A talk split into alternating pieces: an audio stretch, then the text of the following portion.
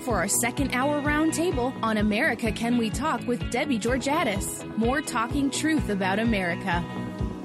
And welcome back to America Can We Talk. I hope you just love that interview we just stayed with um, Katherine Kersten from the um, Center of the American Experiment in Minnesota. And, you know, I had a couple thoughts. I mean, we could talk about that the whole rest of this hour, but there's so many other stories. This is why I want to talk two hours a day on radio to you because there's so much going on. And I always tie everything back and think about the preserving America for, you know, the next 100, 200, 500 years.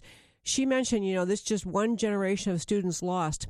Just imagine if your kids and every uh, all kids went to public schools where they're basically told from day one there's white privilege there is white supremacy in the society you are you're uh, and much of what she was uh, didn't get get to but a lot of conversation about white guilt and trying to uh, encourage students to embrace a notion um, that they are somehow responsible um, for uh, American history, which they're not responsible for. But you know, there, I was thinking as as a consequence of all that. So you leave high school, and instead of the the trip to Fort Snelling, Minnesota, where you've learned about westward expansion and who came there and whatever they did, you learned you took away the lesson you took away was America's a horrible place, and they mistreated this group of uh, Indians, and um, and didn't learn anything positive about America because this is just one example, Edina, Minnesota.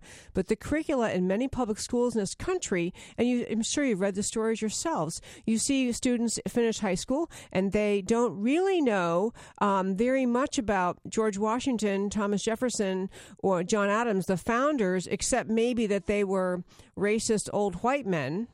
They don't know about the the just glorious ideas they, they embraced and the um, profound importance of their place in all world history in creating a country founded on such fabulous ideas and basically the noble experiment in freedom that America is. They don't know that, but they know every single detail of the civil rights marches. I'm not saying that you don't you don't teach you have to teach try to teach everything, but kids leave high school with a picture of America that is so dark, so negative, so condemning. How likely are those people, for example, to be able to and be willing to defend America in, in the way we needed to do after World War in World War II. Just think about it, World War II times. Everyone had culturally some understanding. This is a pretty darn wonderful country, America. Not perfect, but wonderful, and we want to defend it. What possible reason would a young person who's been had a picture of America painted to them in public school of being just America's evil and awful and racist and terrible and a terrible history. Um, what motivation would they have to put their lives on the line to protect America? And even uh, that's militarily is one question. The other question is, is in your cultural conversation. You know, you you you left high school with a picture that our country consists of competing hyphenated groups that are endlessly uh, mistreating each other, and that there's an assumption of racism under every rock. How do you go out and function? Letting aside the fact that you never learned the math and English and biology and all that stuff in these kind of schools, but what you didn't learn the love of America and the basic respect for the goodness of the American people and the basic assumption that America is a good and noble country. You don't leave school expecting to find that.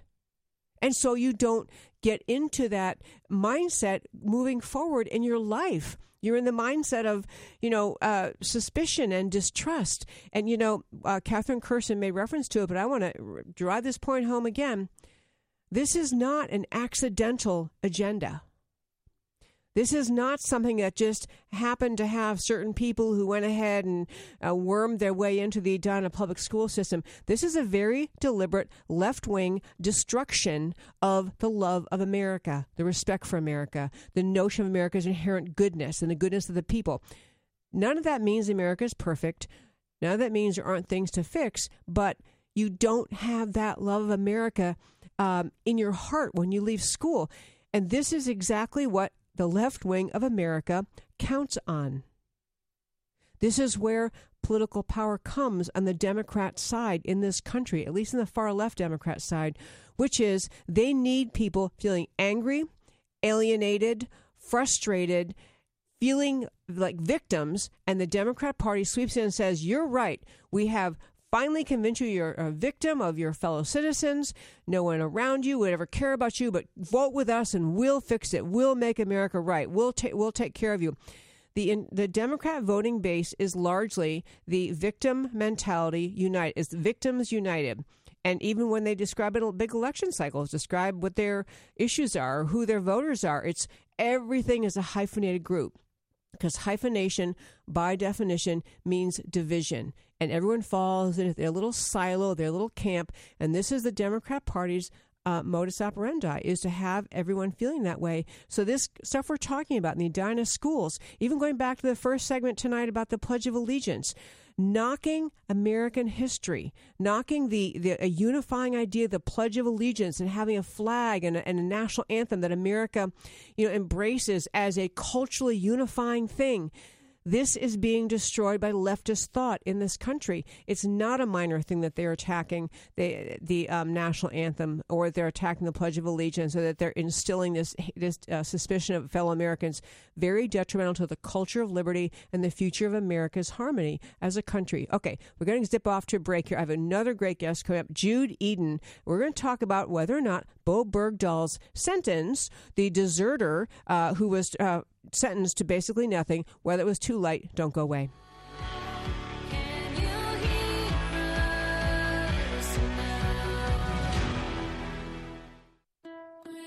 Could you lose your career because of your faith? Could your pastor be sued because of his sermons? Can students and teachers be punished because of what they believe about God? Can the government or even your employer force you to violate your beliefs? Get the answers and, if necessary, legal protection from First Liberty Institute. First Liberty is the nation's largest legal organization dedicated exclusively to restoring religious freedom in America. In fact, First Liberty's nationwide network of top attorneys win over 90% of their cases. They've won at the Supreme Court all the way down to local schools. Visit firstliberty.org to learn more about how First Liberty is protecting religious freedom for all Americans in the workplace, public schools, your church, the military, and more. That's firstliberty.org. If you want hope for religious freedom and a free listing of your rights, go to firstliberty.org now. If there's one thing the conservative movement needs, it's a leader. And we have one the Heritage Foundation. Hi, I'm Debbie Georgatos. Heritage gets in the trenches on Capitol Hill. They promote principled solutions directly to lawmakers in Washington, and unlike politicians, they don't waver or compromise. But they're not a Washington institution. There are nearly a half million Heritage members and supporters in America, and they're on a mission to grow that number and build the conservative base. You can become a Heritage member by going to joinheritage.org today. I've been a member of Heritage myself for years. I have Heritage experts on my show, and I rely on their analysis to get the facts out. As a member, you'll get updates from Heritage Foundation on the fight for conservative solutions to America's challenges. Plus, you'll receive exclusive invitations to conservative events where you live. So join the growing movement. Find out more at joinheritage.org. That's joinheritage.org. America faces unprecedented threats to our national security. The Center for Security Policy, based in Washington, D.C., is a national leader focused on the organization, management, and direction of public policy coalitions to promote U.S. national security. The center is a special forces in the war of ideas, dedicated to identifying opportunities and challenges likely to affect American security and acting promptly to ensure that they are the subject of focused national examination and effective action. The center enlists support from executive branch officials, key legislators, and other public policy organizations and brings these teams together to develop and shape policies that will keep America safe. Check out centerforsecuritypolicy.org for the latest news and developments brought to you by America's leading security experts. Becoming and remaining informed is one of the best ways every citizen can be a part of the mission to keep America safe. That's centerforsecuritypolicy.org. Attention Ronald Reagan fans. What is the one item most sought after by Americans who loved the Gipper? It's Young America's Foundation's Reagan Ranch Calendar. Young America's Foundation is the leading youth outreach organization dedicated to ensuring that increasing numbers of young Americans understand and are inspired by the ideas of individual freedom, a strong national defense, free enterprise, and traditional values. New audiences of young people across the country are introduced to conservative ideas through Young America's Foundation's programs, including the Reagan Ranch program program. The Reagan Ranch calendar contains spectacular images of the Gipper enjoying his beautiful 688 acre ranch, the Western White House. For a limited time, the calendar is free. Even shipping is free. To receive your beautiful Reagan Ranch calendar from Young America's Foundation, call 800 USA 1776 and mention the phrase Reagan Gift. Again, the number is 1 800 USA 1776 and Reagan Gift is the code. Learn more about Young America's Foundation at www.yaf.org. That's yaf.org.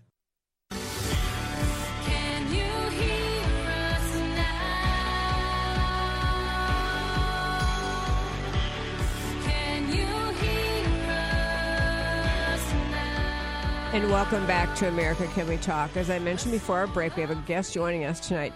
She's actually been on this show at least one other time in the past, Jude Eden, and she actually served in the Marines. She's a woman who served in the Marines from 2004 to 2008, and uh, she deployed for eight months during 2005 2006 to support Camp Fallujah's communications network and she was assigned entry checkpoint duty working with the Marine infantry, frisking women for explosives on Fallujah's outskirts. So she's walked the walk and hasn't just talked the talk. She served in the Marines.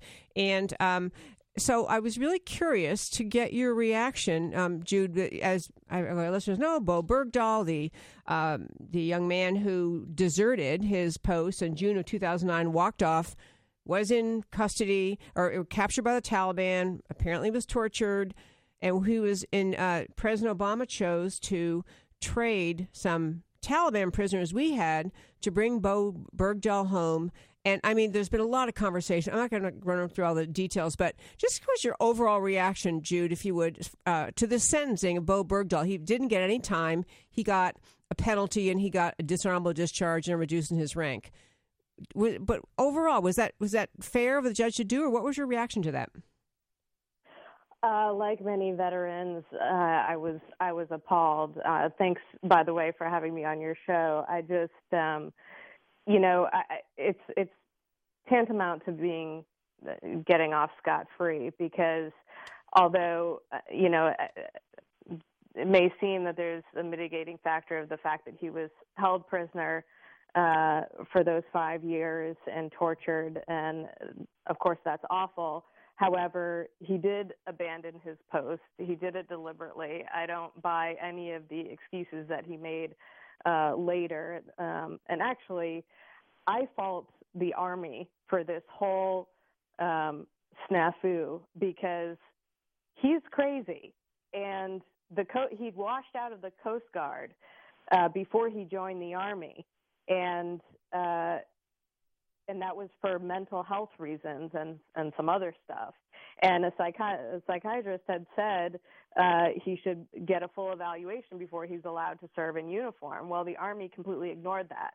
So when he enlisted for the Army, he already had problems. The Army ignored those in order to get him, and that's Obama's. Uh, you know, actually, that he probably, I if he was deployed in 2009, he probably had to enlist in about 2008 or earlier. I'm not sure when he started his service, um, but I believe he he enlisted under Bush. So things were already getting bad due to you know Bush's mismanagement of the military. Bad ROEs started with Bush and worsened with Obama.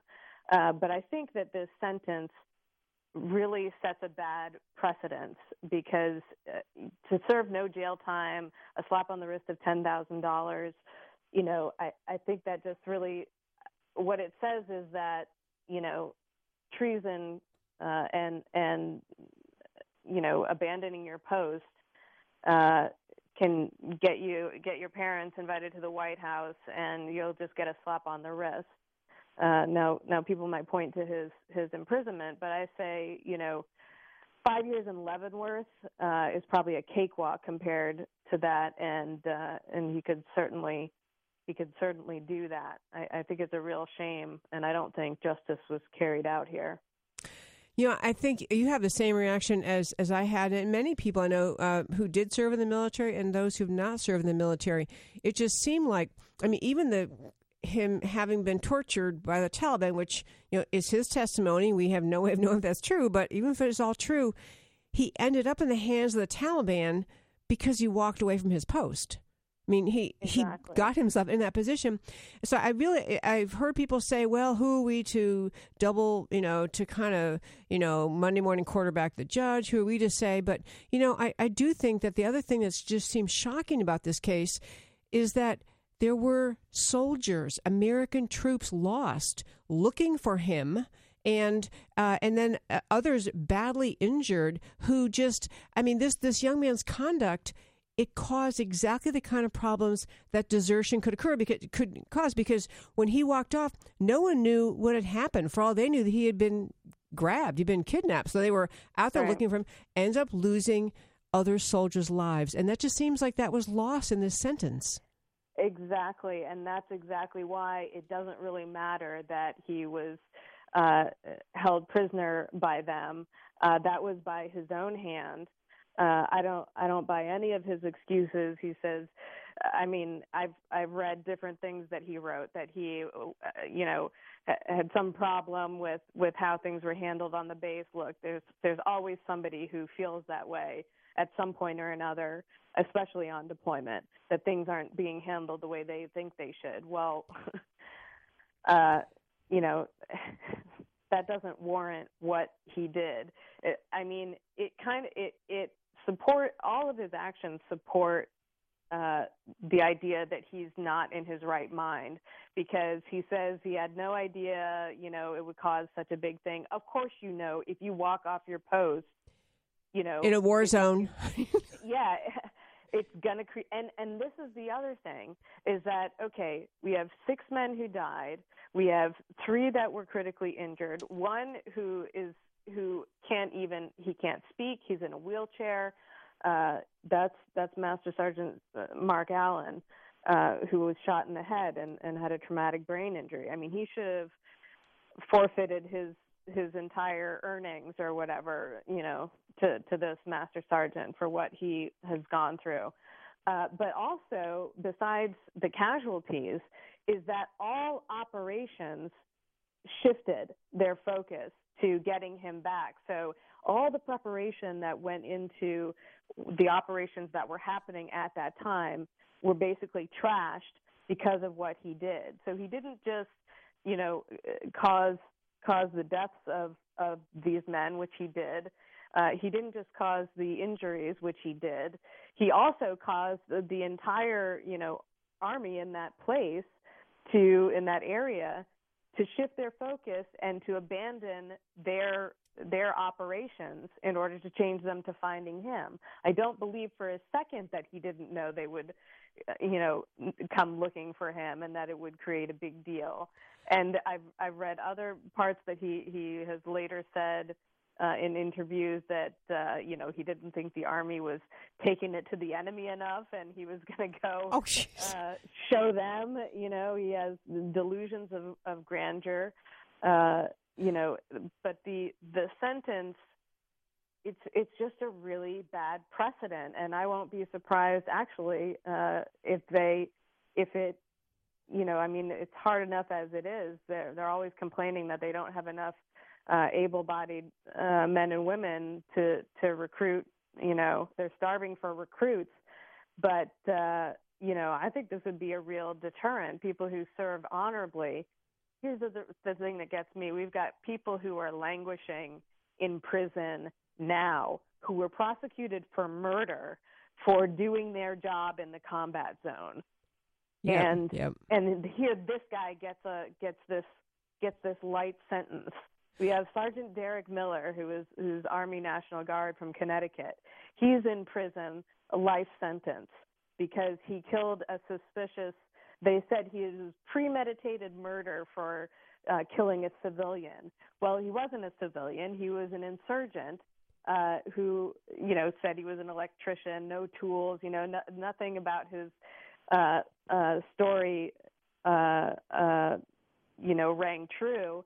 And he apparently went for for Sergeant Miller's weapon, and and that's when he was shot. Well, Derrick Miller is in prison today. Clint you know, Lorance, same similar thing. You know, first yep. lieutenant, he's he's making a split second decision in a combat zone.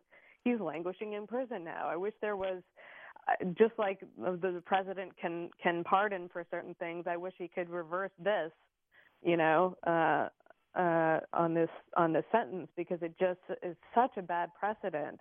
Who wants to join a military that that lets traitors get off scot free and that jails people for doing their job protecting the country in person with their you know upfront and in person.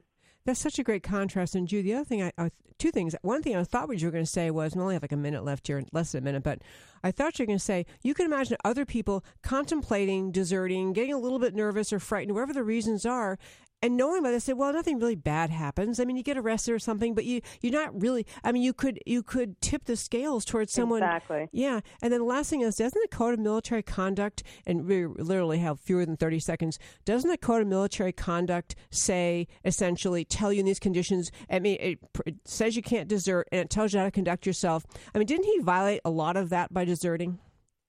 Absolutely. Oh, of course, and and multiple things. I think what he pled guilty to was desertion and misbehavior before the enemy. Those are those, but you could get life in prison for both of those under the UCMJ. Okay, Judy, I'm going to have to have you on again another time, Jude Eden, because this story matters so much. Thank you for calling, and we ran out of time. Thank you so much. Thank you. Come right back, folks.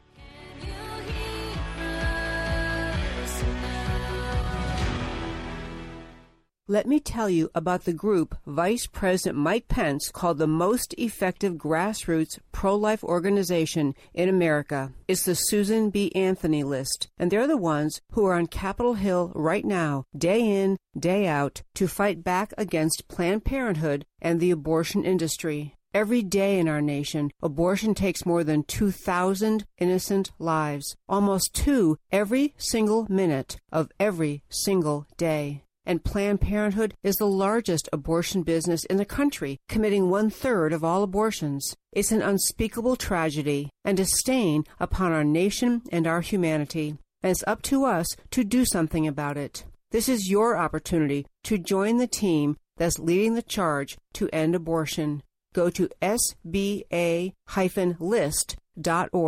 or Google Susan B. Anthony List now to learn more and start saving lives today. Do you know that one in nearly five United States residents lives in an immigrant household? That we take in more than one million new legal immigrants every year? Studying the impact of federal immigration program is the mission of the Center for Immigration Studies, the nation's only think tank looking at the broad national effect of immigration policy. Whether it's on crime, welfare, national security, or the job market, CIS digs out information about immigration from government sources, translates it into English, and makes it available to the public, the news media, and policymakers in Washington. Check out its work at CIS.org. CIS makes the case for better enforcement against illegal immigration and lower levels of legal immigration in the future. Most other special interest groups pursue the opposite. The only thing standing between them and open borders is an informed public. Get informed and stay informed by visiting CIS.org. That's CIS.org. If there's one thing the conservative movement needs, it's a leader. And we have one the Heritage Foundation. Hi, I'm Debbie Georgatos. Heritage gets in the trenches on Capitol Hill they promote principled solutions directly to lawmakers in Washington, and unlike politicians, they don't waver or compromise. But they're not a Washington institution. There are nearly a half million Heritage members and supporters in America, and they're on a mission to grow that number and build the conservative base. You can become a Heritage member by going to joinheritage.org today. I've been a member of Heritage myself for years. I have heritage experts on my show, and I rely on their analysis to get the facts out. As a member, you'll get updates from Heritage Foundation on the fight for conservative solutions to America's challenges. Plus, you'll receive exclusive invitations to conservative events where you live. So join the growing movement. Find out more at joinheritage.org. That's joinheritage.org. America guarantees each eligible adult citizen the right to vote. The Public Interest Legal Foundation, a 501c3 public interest law firm, is dedicated entirely to election integrity, to assuring that voter rolls include names of only citizens eligible to vote, and that protections are in place to prevent voter fraud of all kinds. The Public Interest Legal Foundation discovered that more than 1,000 non citizens enrolled to vote in Virginia in just eight counties, and in Philadelphia, felons as well as non citizens are on the voter rolls. Non citizens have been registering to vote and voting. The Public Interest Legal Foundation is fighting nationwide and in Texas to ensure that only Americans pick American leaders. We are actively litigating high impact cases to clean up voter rolls and protect the ballot box. If you do not want your vote canceled out, visit publicinterestlegal.org to join us in the fight to restore integrity to American elections. Protect your vote. Visit publicinterestlegal.org today.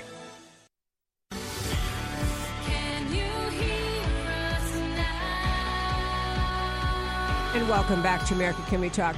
Jude Eden is so darn cool. I mean, this is a woman who actually served in the Marines. She actually served in Fallujah. She's helped testify in Congress when, or she testified in Congress to help them deal with and understand the issue when they were talking about having women in combat.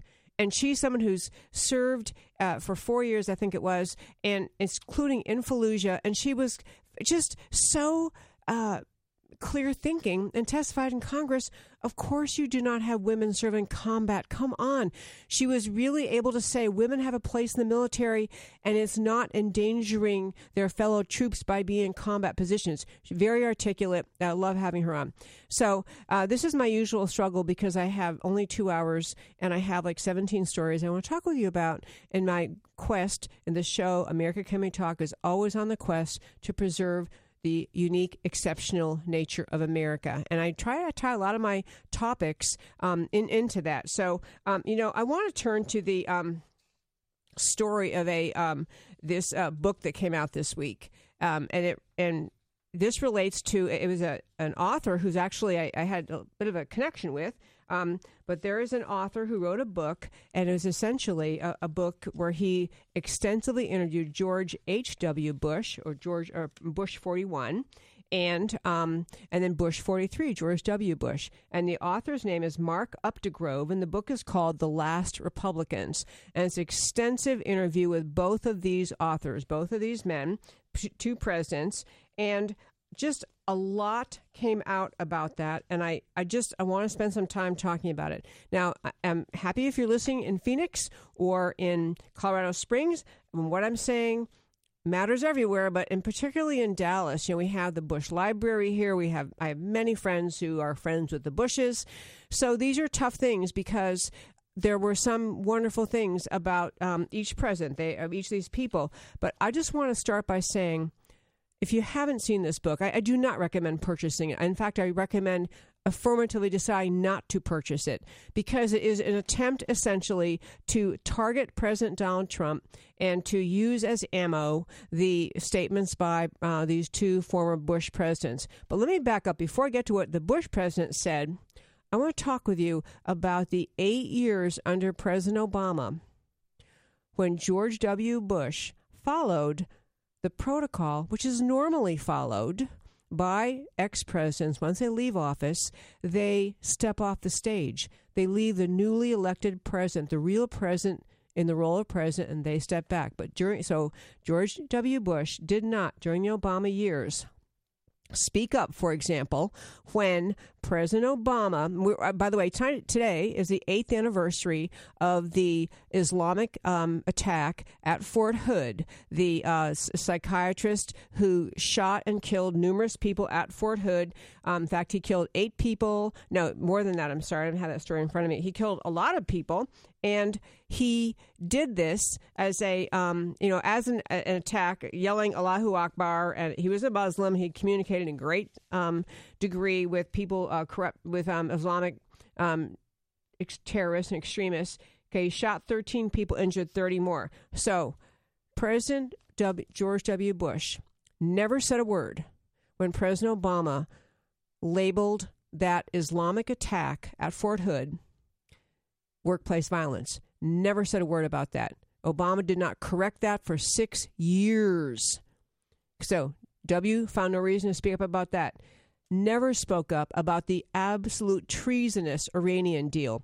The notion that we negotiated with the world's uh, largest terror exporting country and we essentially gave them access to developing uh, nuclear weapons by a completely ridiculous, unenforceable inspection clause, which does not allow the people to inspect the only places that matter, and sent billions of dollars to them.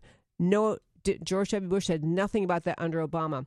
Said nothing about the fact that President Obama lied to America repeatedly when he said, if you like your doctor, you can keep him. If you like your insurance, you can keep it. Let Obama take over the healthcare system, socialize medicine, and literally on the path to destroying the healthcare system, President George W. Bush said not one word. Never said a word about Fast and Furious, actual gun running conducted by our Department of Justice. And under Eric Holder, under President Obama, never said a word about it never said a word about no prosecution of the Black Panthers, never said a word about the Uranium One scandal in which Hillary Clinton facilitated the transfer of 20% of America's uranium assets to the Russians. George W. Bush said not one word. Now, Obama's out and Donald Trump is in, and this book is filled with criticism. It's, it's beyond criticism. It is just uh, a complete attempt, a complete takedown of Donald Trump as being fit for office, being fit for being president. And it's comments by this author, Updegrove, that he took in interviews, extensive interviews with George W. Bush and George H.W. Bush. Now, I will say the fact of what, uh, what I really want to get to trying to get our arms around is the fact of the kind of thinking reflected in George W. Bush's statements and George H.W. Bush's statements in this book. It is that kind of thinking that led to Donald Trump being elected. George Bush, and, and these are these are not bad men. These, I mean, I will say the interim of, of, President Obama. President Obama, we had a president for eight years who does not love the idea of America, and we talk on the show all the time about America's idea. Obama did not love the idea of America. He deplored the idea of America. He worked very hard to destroy it, to create a racially divided society. To, um, I, I can't get started on Obama, but this is what Obama did.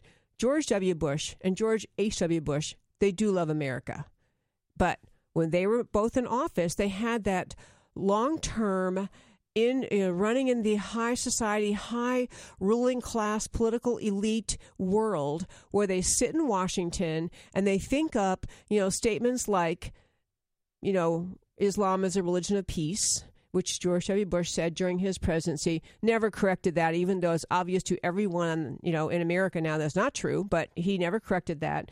But it, the, what happens in Washington with with uh, people like President the President's Bush, they're in Washington. They're with the ruling elite. They're buddies with the Democrat side. They're buddies with the wide range people on the Republican side, and they, they sit around discuss things in the in the um, you know enclaves of you know dark wood rooms and and fancy uh, you know accoutrements all around them, fancy uh, life. they are just they are extremely uh, they're like they're off in their little tower talking intellectually about wouldn't it be nice if we did more immigration and brought more people from other countries here? And wouldn't it be nice if we were kind of more lax on the border? And wouldn't it be nice if we had more more refugees coming here? And wouldn't it be nice if we had trade policies that it was as a, as a global, you know, uh, sitting on top of the world in Washington, looking at the world, creating policies that seem to have global uh, attraction, that you get accolades from the UN and the world community. And they sat around and, and created policies, whether they were, um, you know, immigration policies, whether border policies, and Obama, and then Obama did all that he did to to make things worse in those arenas. And Donald Trump came along and said essentially, we have to protect Americans. We're not going to have refugee policies that bring people here who mean us harm, like this guy who just committed that horrible attack in the city of New York last week with a truck, killing eight people. You know, came here from a, um, you know, with a known Islamic background, came here from uh, Uzbekistan, I think it was, on a diversity visa. I mean, just think of ideas like the diversity visa. That came, by the way, that was signed into law by George H.W. Bush. Donald Trump came along, and the people in America who say, you know what, actually, we don't like uh, all of these uh, policies that seem to be so wonderful in the world because we don't have any jobs here in our town. Our jobs have left. We are have all these trade policies. We can bring stuff in from China, cheaply made stuff from other places, and you guys sit back in Washington and say, "Hey, isn't this great? Look at how we can move the players around this international chessboard. We can we can help other countries produce things." But the people in Heartland America said, but all of our jobs have left. We want a president who hears us, who says we don't want our jobs leaving. We, we understand Americans want to work, want to bring businesses back to America. Donald Trump talked like that and thought like the common man, even though he's wealthier than any other player, as I'm mentioning. He talk to and, and could relate to the common man. And the same thing with respect to Islamic immigration. You have people living in, in communities around this country watching as these Muslim um, enclaves grow. They have them in Minnesota, other places where you have people, uh, a growing Islamic um, population, no attempt to assimilate, no attempt to connect, no attempt to join the American culture. In fact, an attempt to bring Sharia and Islamic customs and practices and traditions here to America. And those people saying, no, I, I don't want that, Mr president, I, I want you to defend American culture. I want you to protect us from this. But all these policies, these kind of elitist developed in Washington, the common man was saying no to. And this is why Donald Trump won. we come back from the break, I want to tell you more about what this book really helps us all understand about America. Come right back.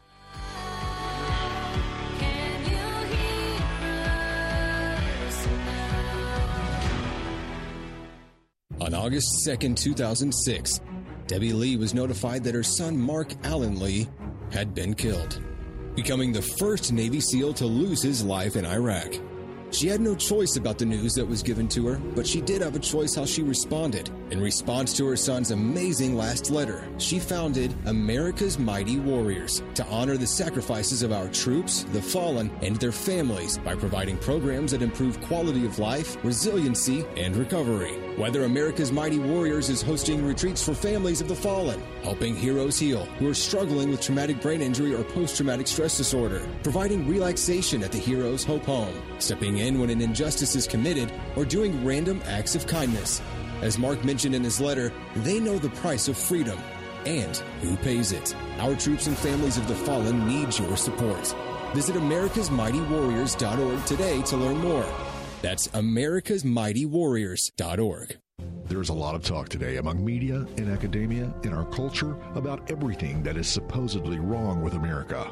Political correctness tries to dictate that we must stop thinking that America is exceptional. America's bravest have our back in the air, at sea, and on land. But who has America's back in the culture? In schools, on cable television, in newspapers? It's time to end the greatest prejudice on earth anti Americanism. And who makes the case for America? FLAG does. FLAG is the foundation for liberty and American greatness.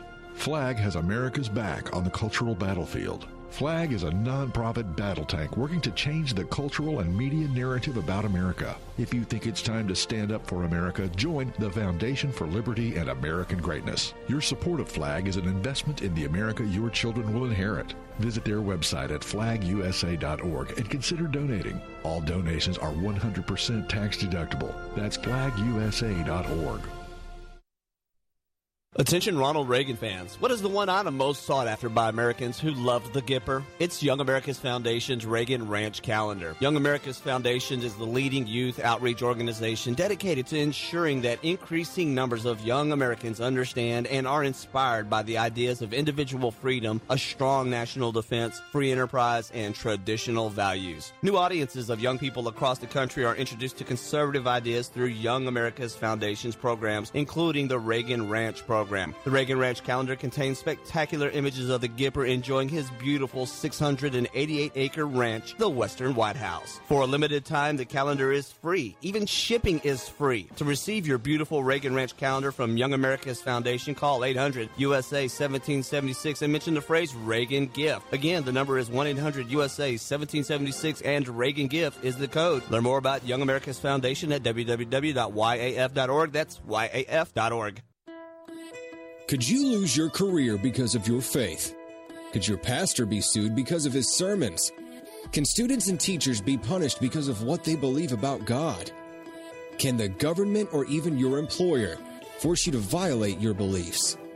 Get the answers and, if necessary, legal protection from First Liberty Institute. First Liberty is the nation's largest legal organization dedicated exclusively to restoring religious freedom in America. In fact, First Liberty's nationwide network of top attorneys win over 90% of their cases. They've won at the Supreme Court all the way down to local schools. Visit firstliberty.org to learn more about how First Liberty is protecting religious freedom for all Americans in the workplace, public schools, your church, the military, and more. That's firstliberty.org. If you want hope for religious freedom and a free listing of your rights, go to firstliberty.org now.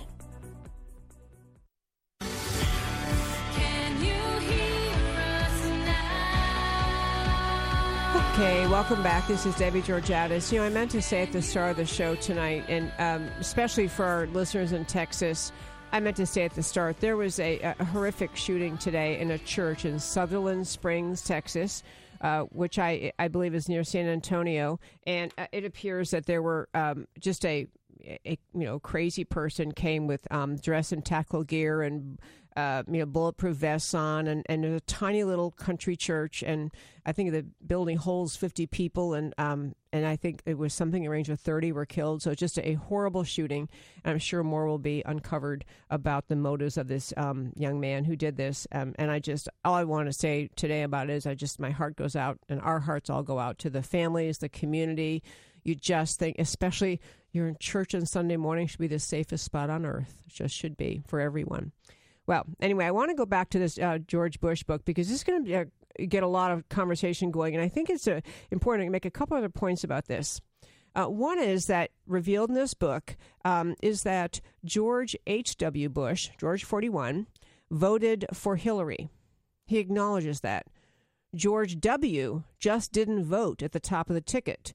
So both of them were so appalled by Donald Trump that they couldn't vote for him. And I just want to comment on what happens to the uh, you know, kind of the ruling elite class thinking when you've been in Washington long enough.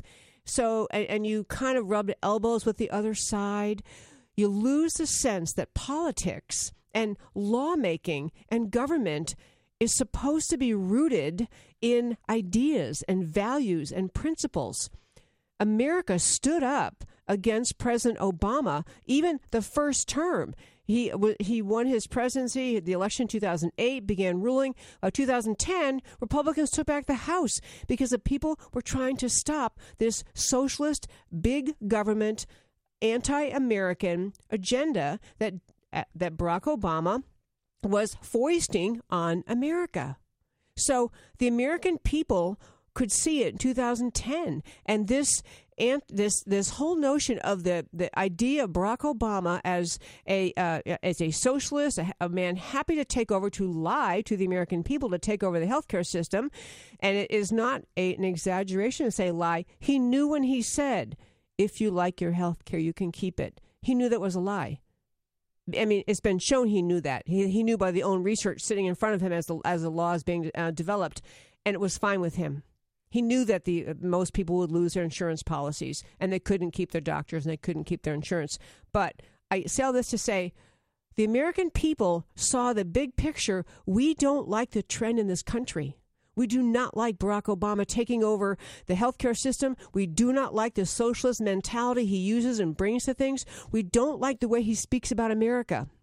And so this is what th- this fervor has been growing in the American people for a reassertion of the right, patriotic, noble, good idea of America, which has nothing at all to do with race. But how George 41 sees the world oh, Hillary's a nice person. We have rubbed elbows. We've hung around with them. She'll be fine. How, because he's not seeing what the American people saw. The American people are way ahead in their in their discernment about what's happening to our country than H.W. George George Bush, or, uh, uh George H.W. or George W. Bush.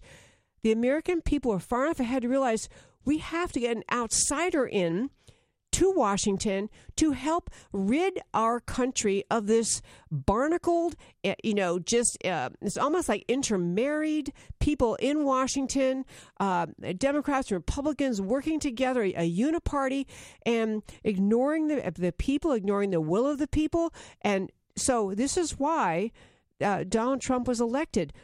But to the worldview of George H.W. Bush, Hillary was a better choice. I think in part Donald Trump's, you know, bombasticness, his bluster, his tweeting to the to the more elite ruling class types like the Bushes, this seems crass and this seems tacky. And he shouldn't really do that. And that's not how we behave. We all have adult conversations in, in patrician terms and very statesmanlike ways. This is how we talk. And and Donald Trump came along and said, No, I'm talking to the people. They want jobs. They want a secure border. They want to live along the southern border and not worry about walking out of their house at night because who knows who's walking across their property. These are things lost on the ruling class in their their their it's not a cult, but their elite club in Washington, passing, you know, pondering the meaning of globalism and nationalism and the beauty of international communities, ignoring the reality on the ground in America.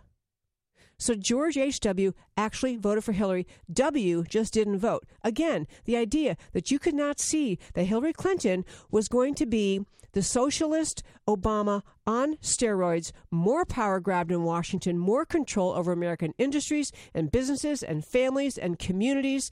This is where the country was headed.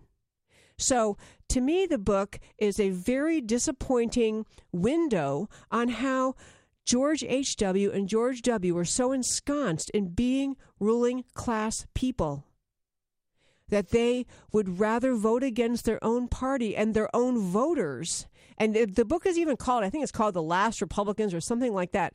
But they see themselves as the last true, you know, kind of modern uh, Republicans because they, they can't really figure out what it is that Donald Trump is.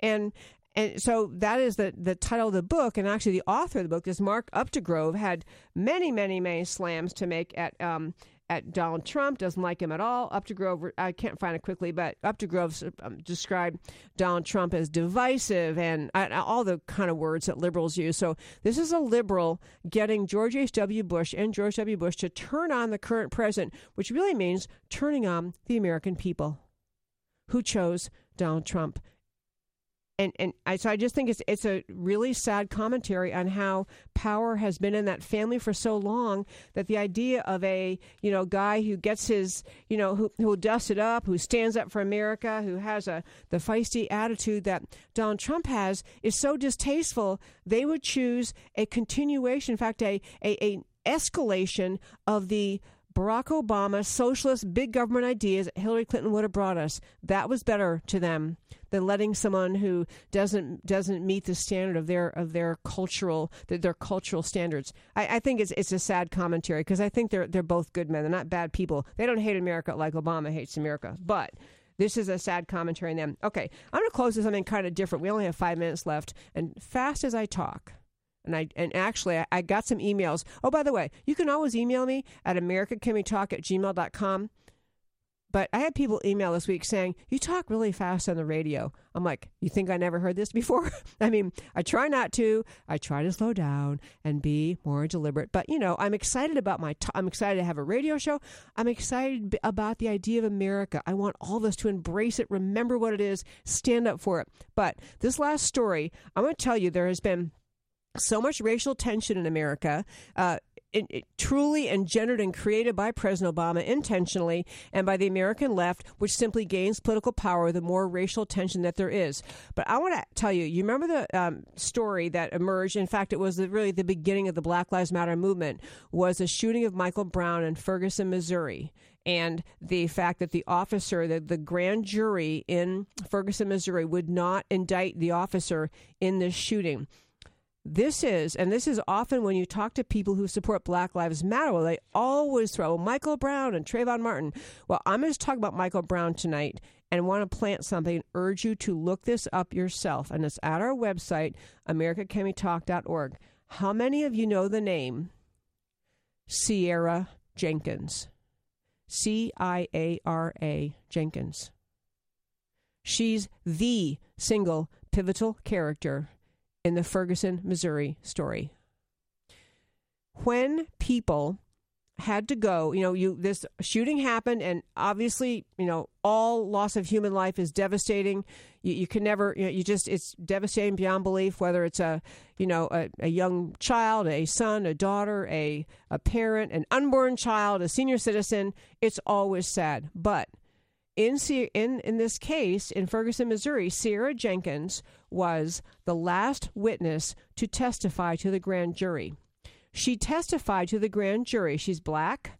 She lives in Ferguson. She saw the whole thing between the officer and Michael Brown. And the most vital thing to take home and understand is what that grand jury heard from this black woman, this resident of Ferguson, Ciara Jenkins, is that hands up, don't shoot, never happened.